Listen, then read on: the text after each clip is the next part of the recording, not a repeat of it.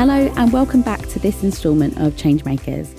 Today, we are discussing one of my favourite topics influencers, and more importantly, how influencers can use their platform to promote change. We often ask the question can fashion ever be truly sustainable? According to BBC Futures, more of us now understand that the fashion industry accounts for about 10% of global carbon emissions and nearly 20% of wastewater. And while the environmental impact of flying is now well known, fashion uses more energy than both aviation and shipping combined. This is Changemakers, presented by Sustainably Influenced, a five part mini series focusing on the people and businesses making impactful changes in the sustainable fashion space today. I'm your host, Bianca Foley.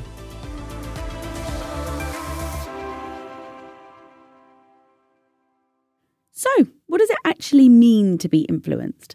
Throughout history, individuals have had various ways to be influenced by conformity, tradition, culture, or even on the flip side, defying societal structures, moving into their own definitions of individuality. In today's world, the ways to be influenced spans across a multitude of areas.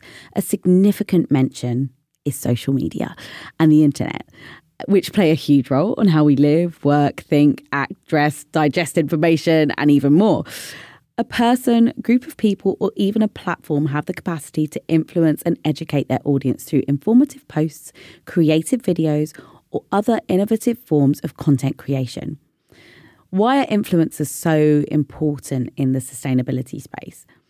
I think they hold great importance in this area, as often the sometimes complex scientific information provided on the climate crisis can lead to an overwhelming sense of existential guilt. As a result, the inactivity of action. And people believe their actions are too little to make a change. I have felt this myself in the past, and that's why I believe that one small change can lead to huge differences. The nature of social media influencing allows minimal, digestible content and information to be given at any one time.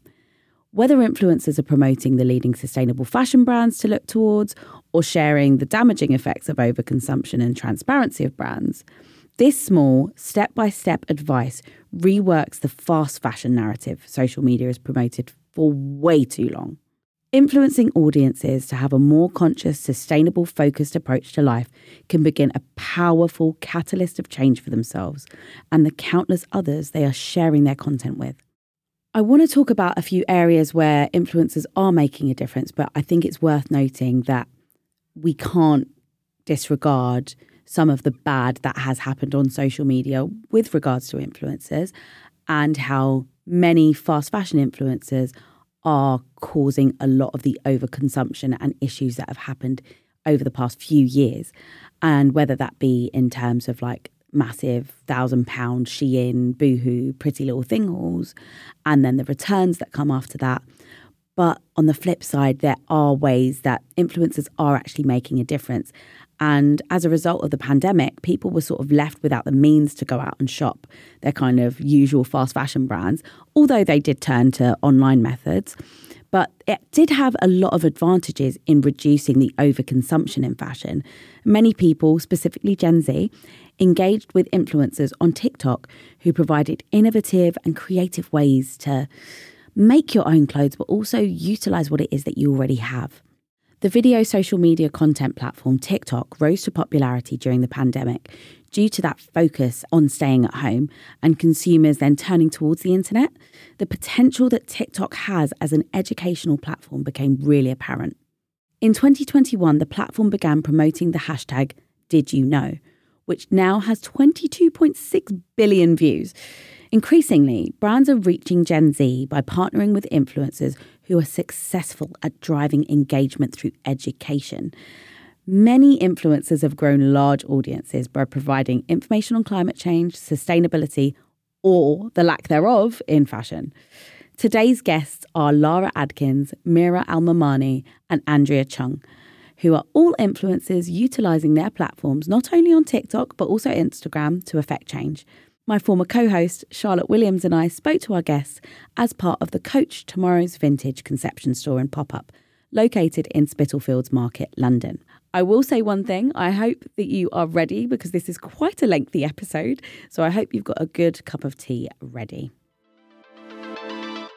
Coach created the Coach Reloved program, a circular ecosystem for refurbishing, reimagining, and recycling pre loved products as the fashion house's commitment to crafting a better made future for all.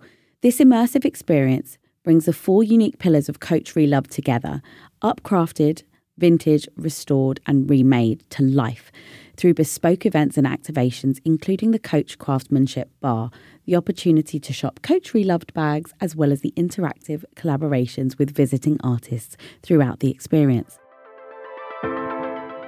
First up, we're chatting to TikToker and all round cool girl, Lara Adkins, who has taken social media by storm with her groovy Y2K inspired outfits and seamless transitions, growing 280,000 Instagram followers and amassing 600,000 followers on TikTok in just over a year.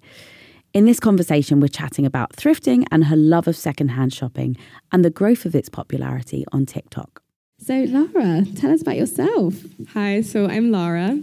Hello, everybody. Thank you so much for coming. First of all, if you know me on TikTok or Instagram, it means so much that you came and you're here.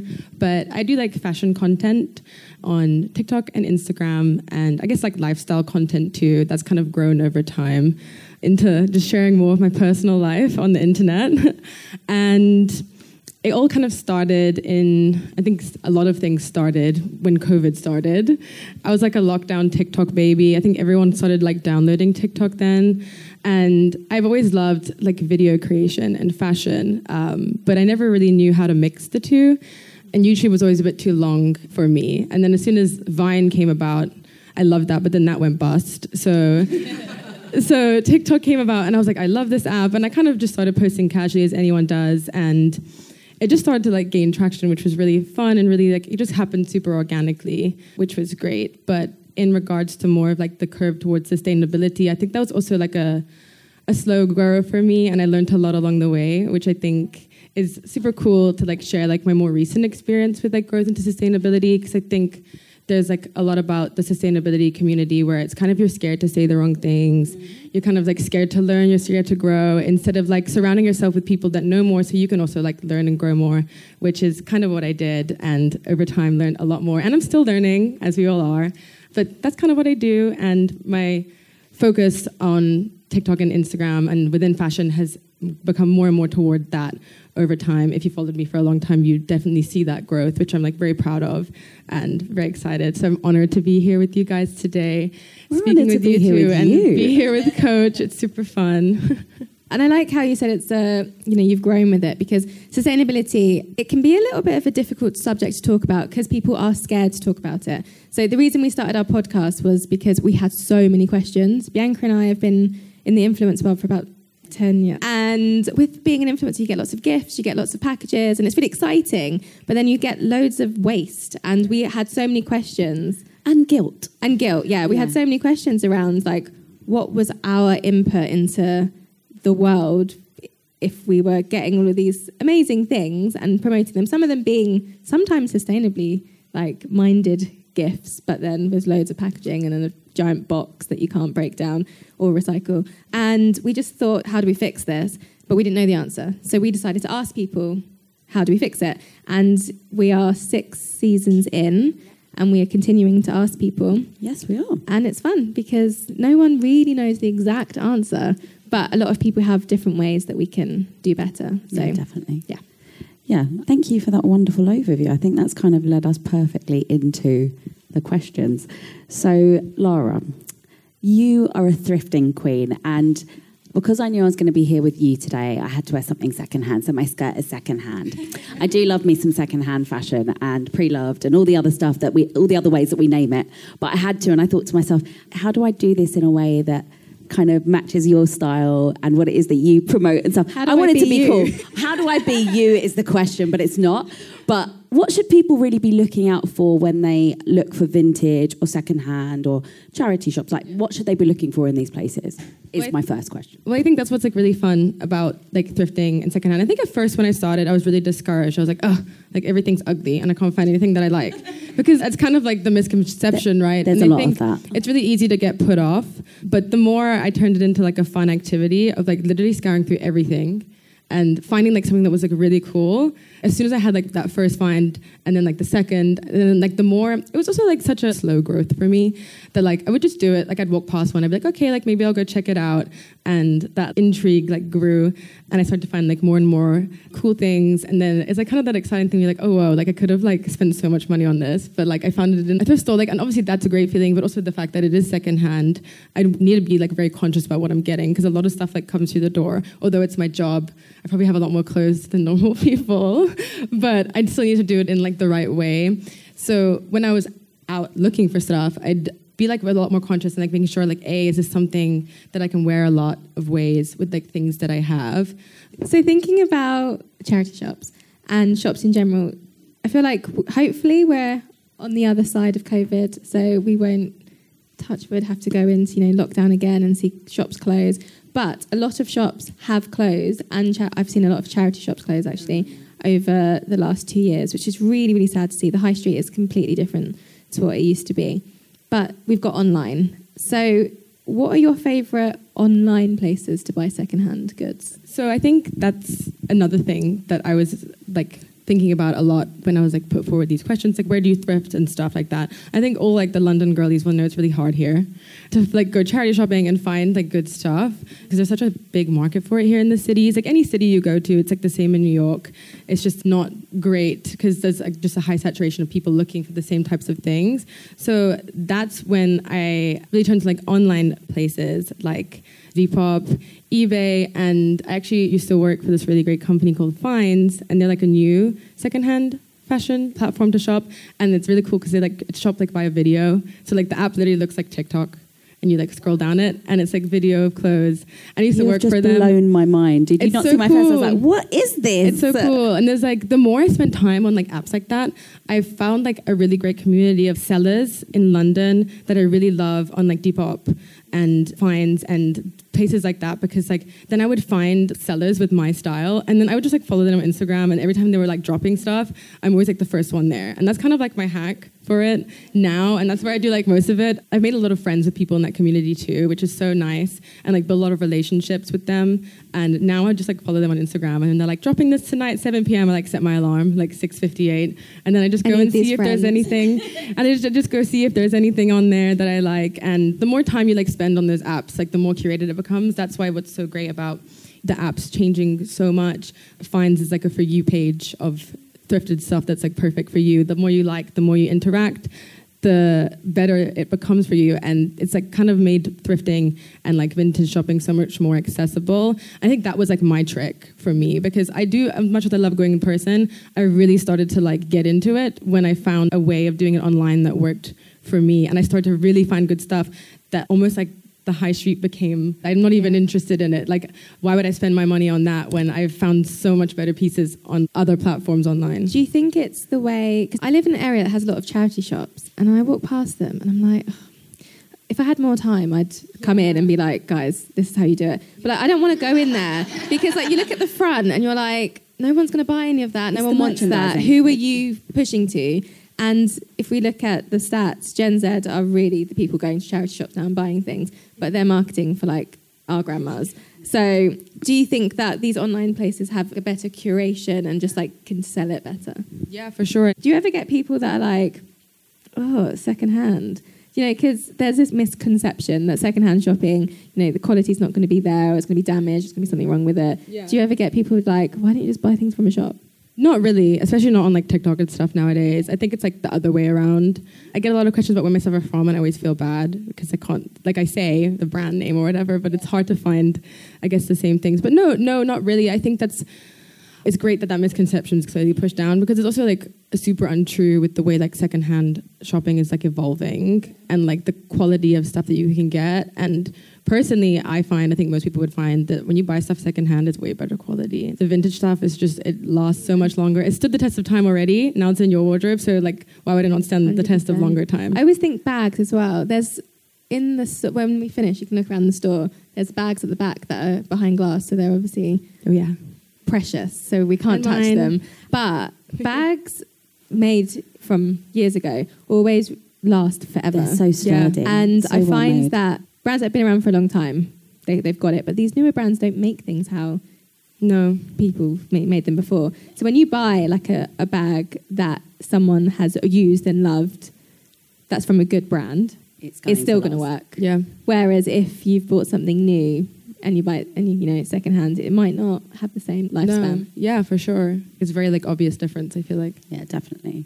What you think the kind of best practices are for brands when they're looking at promoting their sustainability or yeah. how they can factor in sustainable practice into their business? What do you think that the best things are for them to do? I think like the best thing is like listening to the audience. I think people on TikTok and online are so vocal now. It's kind of right in front of you and I think as a brand if you're missing it, you're either ignoring it or you're just blind to it because it's it's quite apparent what Gen Z looks for when they shop now. Like a little simple market research would tell you it's a about like transparency within like what you do.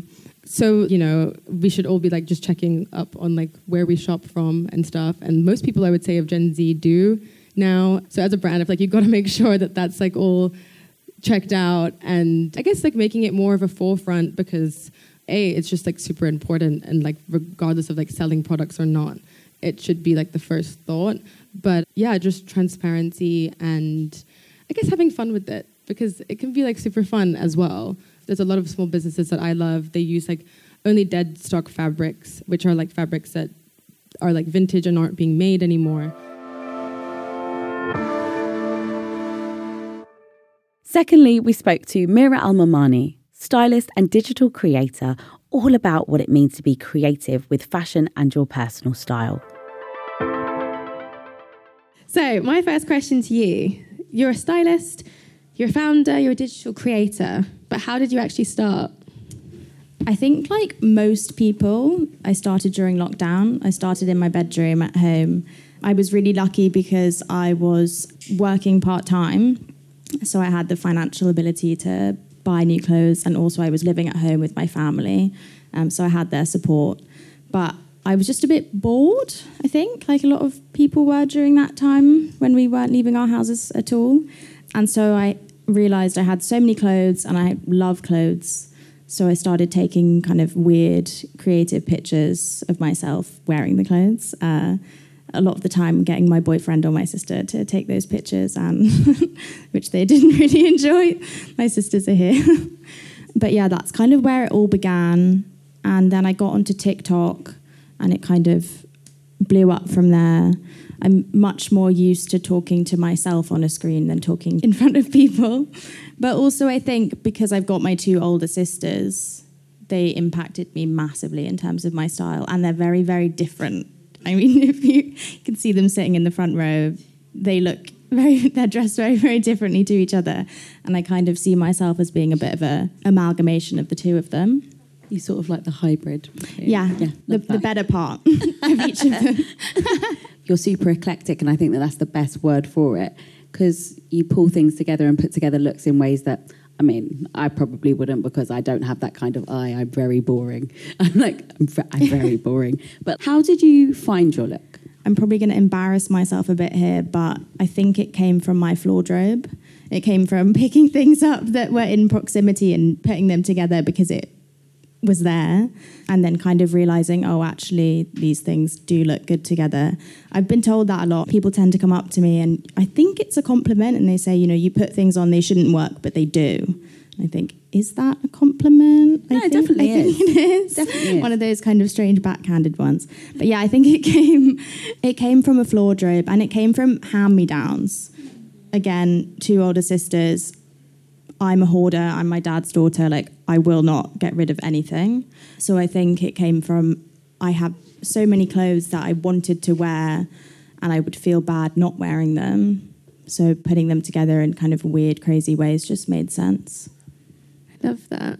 Do you have a formula? That sounds really geeky, but like if you're thinking about putting an outfit together, what to you makes an outfit? Because if you're picking stuff, I guess you're not all the time picking stuff from the floor, but if you're picking stuff out of your wardrobe and you're seeing what matches in your eye, what makes the outfit for you? Is it like does a bag tie it together? Does the the way it fits? I like what? How does your brain work when you put it together? I think a lot of the time it is like accessories, bags, things like that. My little Coach tabby, I've got a baby pink one. It's like Love a tie dye one, and I honestly wear it with everything and anything. And you wouldn't think it would make sense because it is pink and orange, but I'll wear it with like a bright blue outfit, and it just does make sense.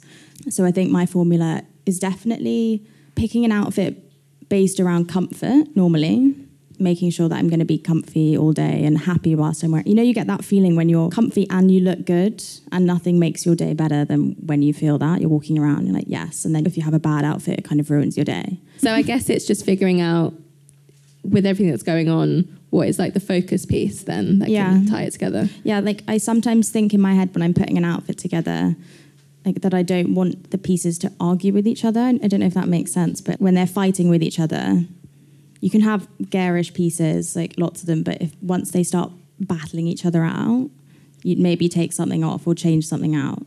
When you're shopping, I want to know a little bit more about you, what it is that you look for, and how it is that you shop. Could you share with the audience and those listening at home what it is that you specifically look for when you're shopping and how you shop?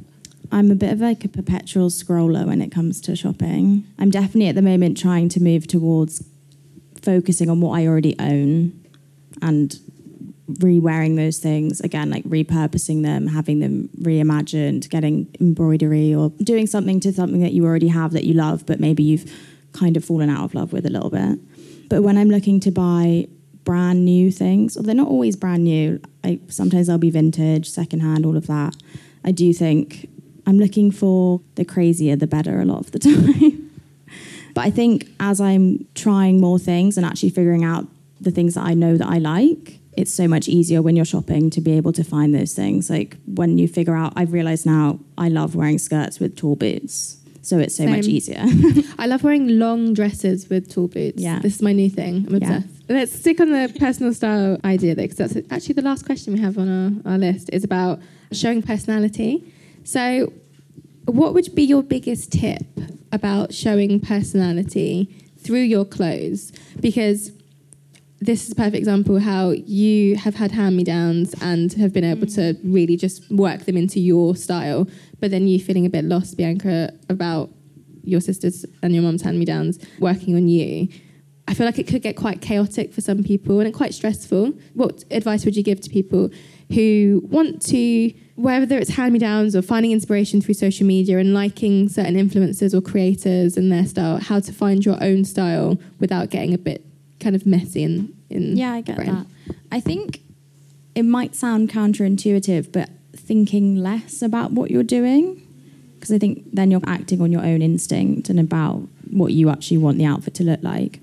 And keeping in mind the main things that are important to you when you're getting dressed. So for me, it's comfort. So I'm just thinking like, I'm going to take a pair of jeans and then maybe a t-shirt, but I might wear it backwards or something like that, something strange. I think the first time I actually wore a top or even thought to wear a top backwards was my older sister said that that was a thing that you could do. And then I realized oh you can actually wear a top backwards. Didn't think about that. But definitely just not thinking about it as much. And Pinterest is really useful. I kind of go through phases with it. I'm like either fully into it and I'm on it all the time kind of addicted to it. Maybe I've replaced shopping with Pinterest I'd say.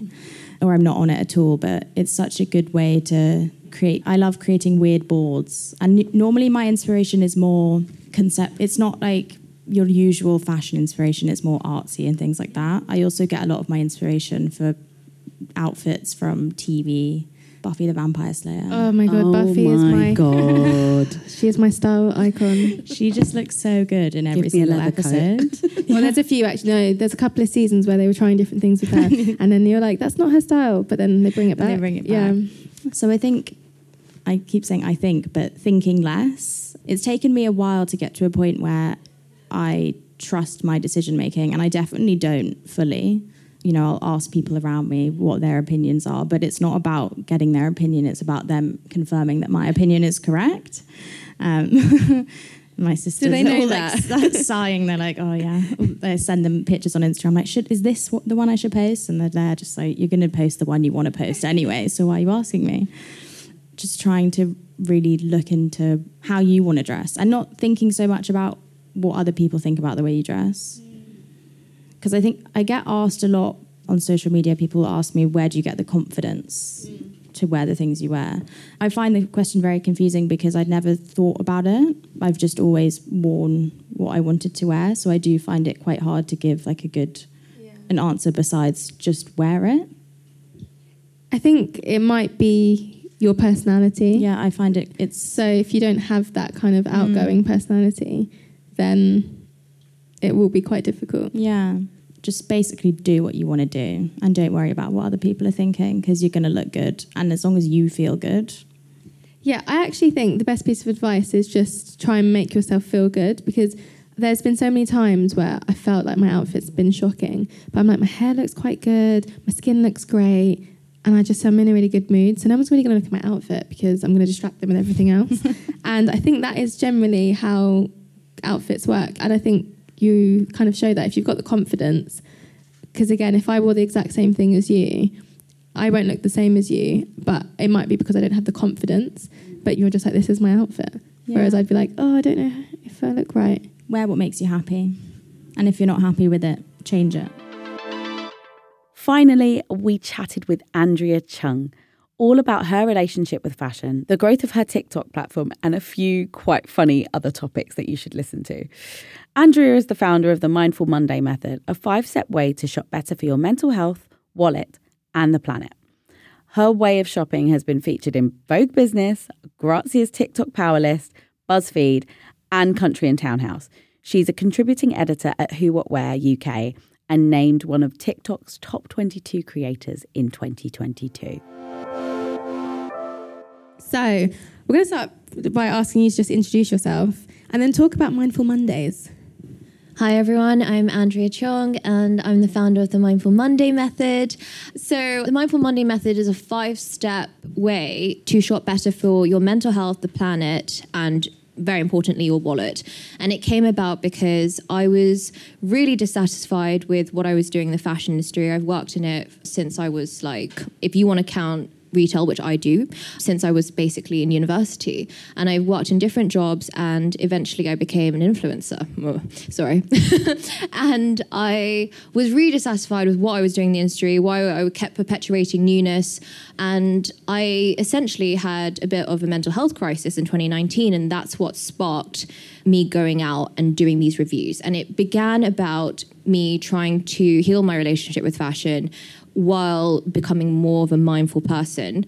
And as I was doing these store reviews, I realized that quality was a missing component of sustainability. And at the time, I don't really know anyone who was talking about this, anyone who was highlighting it. And the really funny thing is that I'm pretty sure every single person in this room has actually matched those two things together. Every time you've picked up a piece of clothing and thought, this feels really overpriced, or like, why does it look off? And you couldn't place it, it's because innately you knew what was wrong with it. But no one ever gave you the foundations. No one ever taught you to put it into words or to reason. And so that's really the cornerstone of the Mindful Monday method. And um, if you have watched my videos, you might think that I hate the high street, which I do not. I do not. Let's just clear it up now. What it is, is to teach you what to look for. And the reason why so much of the Mindful Monday method struggles to recommend anything is because of overproduction. But I will leave it there before we get into a lecture on that. I do love the Mindful Mondays though because I have learned so much, but I also have heard people quote it before and be like, "Oh, you know, because I won't buy that because it's made from this." And I learned from, do you know that that influencer that does, and it's people that I don't know that know you, and you know the influencer that does that series, and you're quoted quite often. So I think it's quite important what you do because you're helping people shop better. So Thank you. That's all I want to do. Thank you. Righting the wrongs of my influencer past. I would personally kind of describe you as someone who is a change maker, and hence why I'm glad that we're speaking to you because you're going to be on the change makers episode. So yeah, and you're taking like a creative action against what fashion means or what fashion has kind of been perpetrated as for so long. So I kind of want to know you've been doing this for a really long time. What made you make the move into TikTok? So making the move to TikTok specifically was actually when I was trying to pivot away from being a traditional influencer, if you will.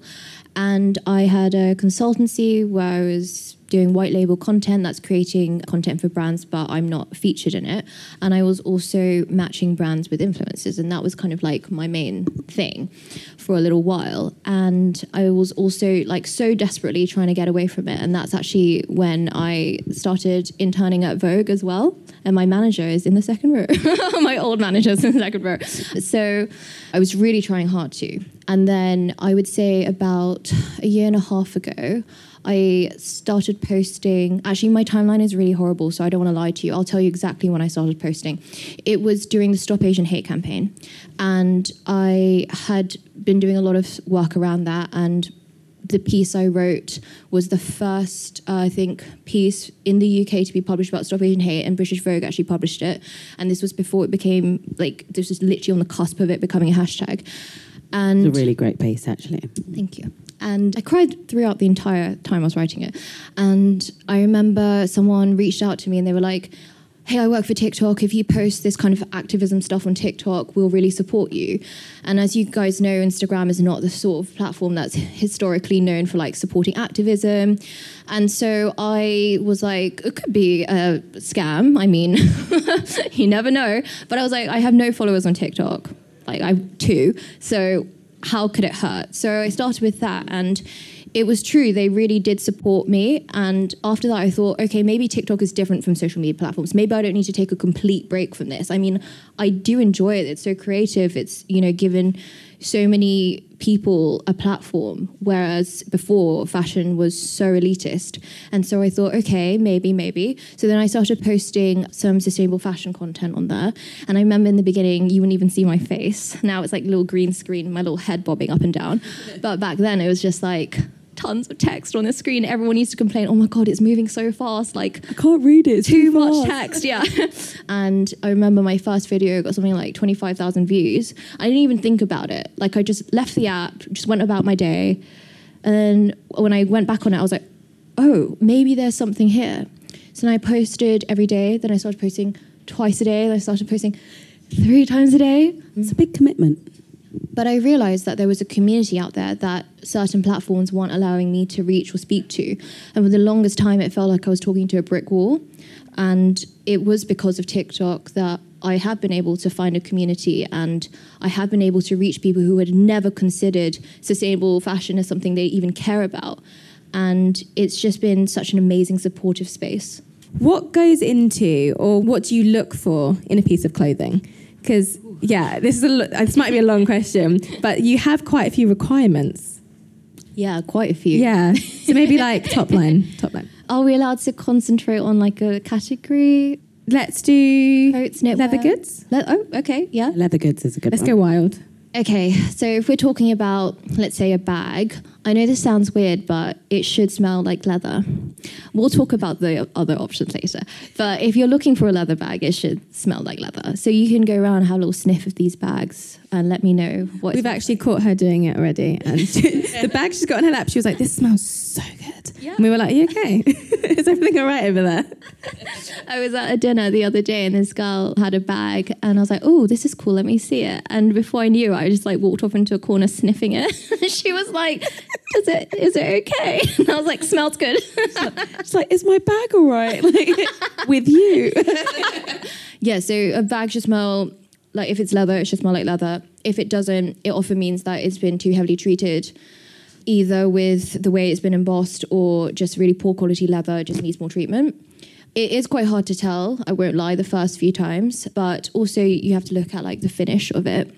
Something that a lot of bigger brands do is they use a standard finish across the bags just for consistency.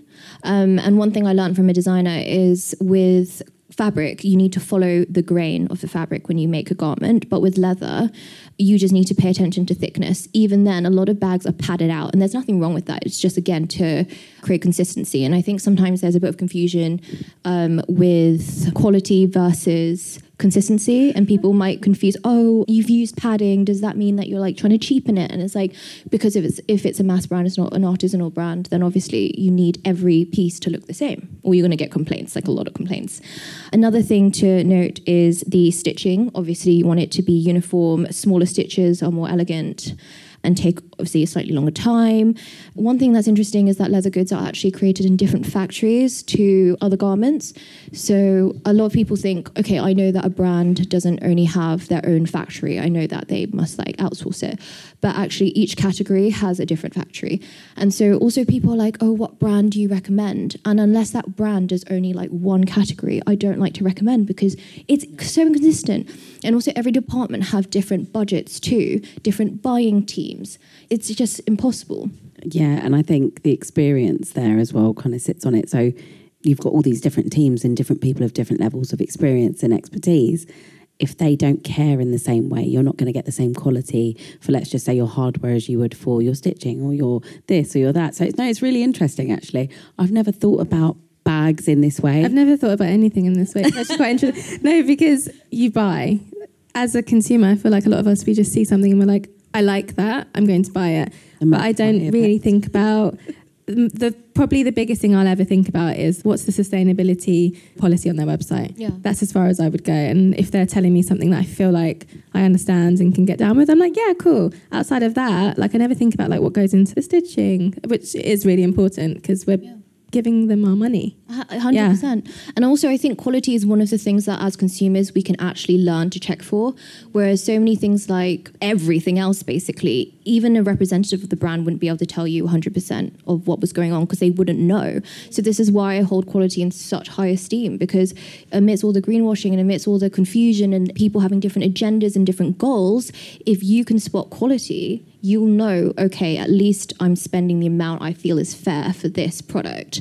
Another thing to look out for with bags i know is something that people love to talk about on tiktok is like is it worth it? And i think we have to factor in not just material value so that's what i've been talking about the material value but also cultural value and a lot of that is resale or even rental right? And because i think things that have a good resale value or good rental value are also culturally valuable right? Otherwise, you could just rent out a generic, I don't know, any bag with no branding or no reputation, right? But it just wouldn't rent, it just wouldn't sell. This is so interesting. I'm really sorry to jump in, but I feel like I need to go and sit over there and sit and listen as a member of the audience because I feel like I'm learning. I'm forgetting that I'm supposed to be asking you questions. I'm just like, oh my God, this is so good. But yeah, no, that's really interesting because I know we all rent our stuff or you rent your things, don't you? Yeah, yeah, yeah. And I'm part of the crew. No, no, I couldn't remember if you did. But rental is a big thing for me.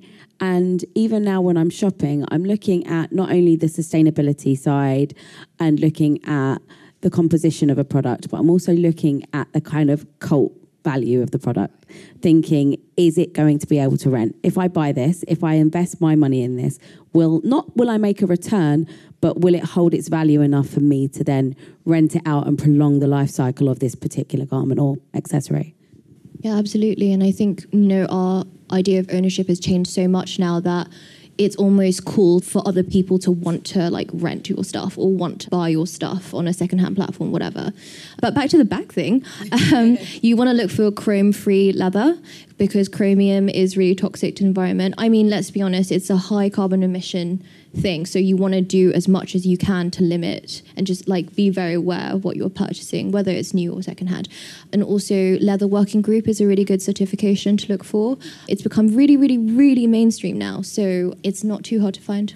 If there were a particular item to be given to you by anybody dead or alive or whatever, not your desert island dinner or your desert island disc, but what would your like desert island item pre-loved be if somebody were to give you something? Have you got like a thing that you a think? Oh, single oh, item. All right, outfit, piece, collection.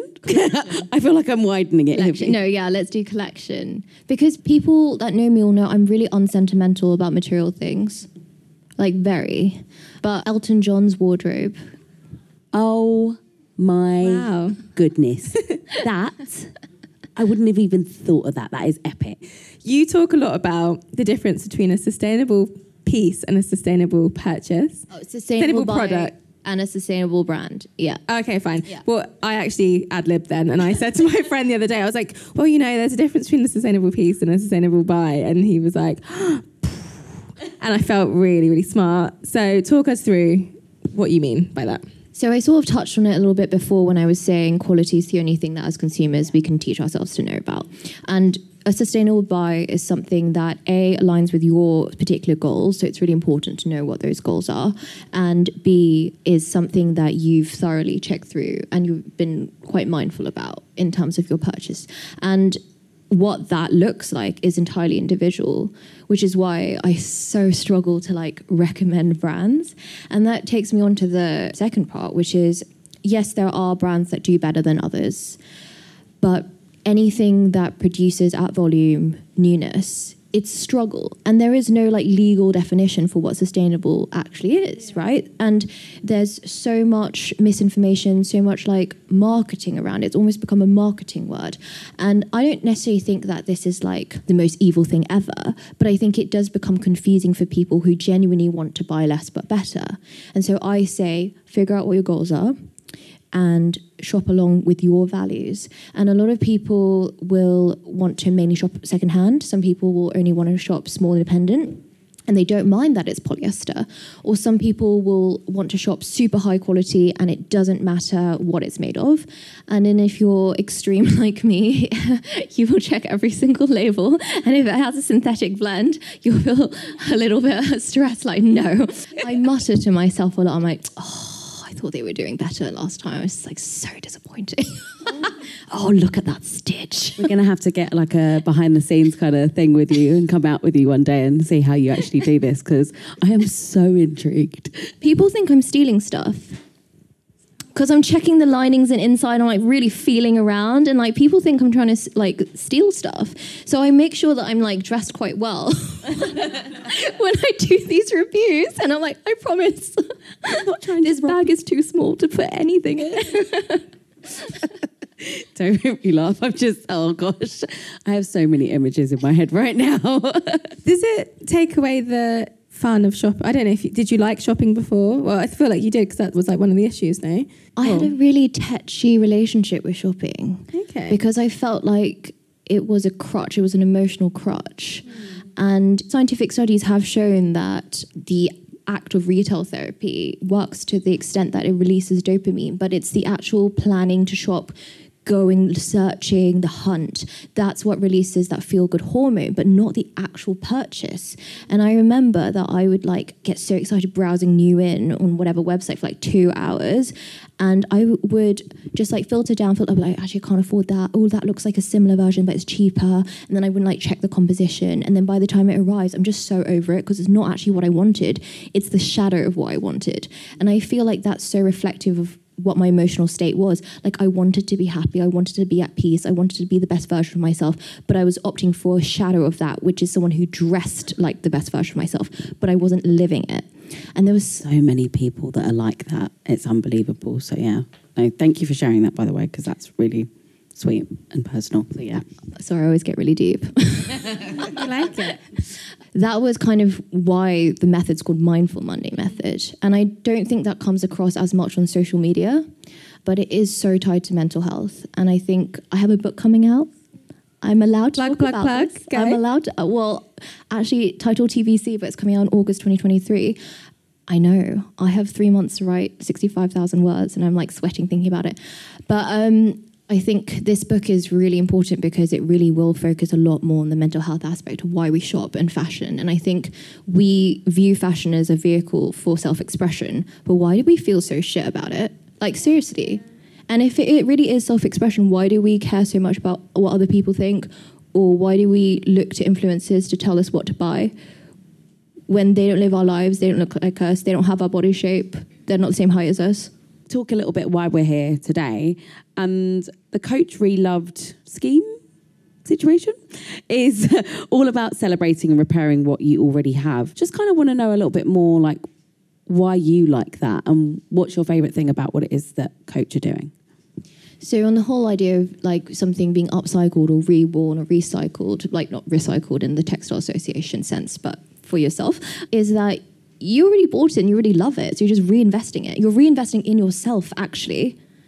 And I really like that. And actually the skirt I'm wearing used to be a dress that my rabbit tore apart. And you can see the original dress on my feed. Uh, my rabbit is a good girl sometimes, I promise. But it got turned into a skirt. And I think that's so much more meaningful, right? There's a reason you bought it in the first place. There's a story behind every garment, isn't there? So, and I think if anything, having having your rabbit tear it up and then make something still completely wearable, beautiful, and you'll be able to wear it forever. But it's also a conversation piece. It's a good way to break the ice with people, and they say, "Oh, I love your outfit. Oh, funny story, Funny? I traumatic story." I think reinvesting yourself is such an important thing because a lot of the time when we talk about self love, it's always about spending more, but with somebody else. Spend more, buy this like 50 pound yoga class, you'll feel better. If you really love yourself, you'll buy this 200 pound t shirt.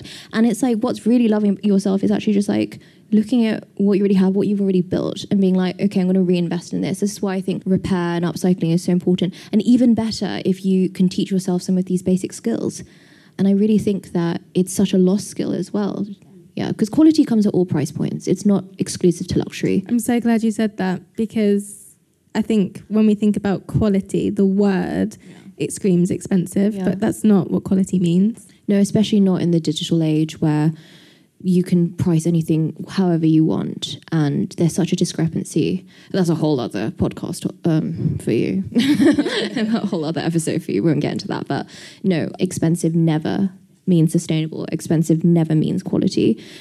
This is why sustainable buys over sustainable brands. 100%. Next week is the final episode of this mini series. Until then, you can listen back to the previous episodes of Sustainably Influenced on all good podcast platforms and follow at Sustainably Influenced on Instagram and TikTok. I'm Bianca Foley. Thank you for listening. This season of Changemakers, brought to you by Sustainably Influenced, has been produced by Content is Queen, sound editor Amber Miller, and our research assistant is Toyo Douglas. Presented by Bianca Foley.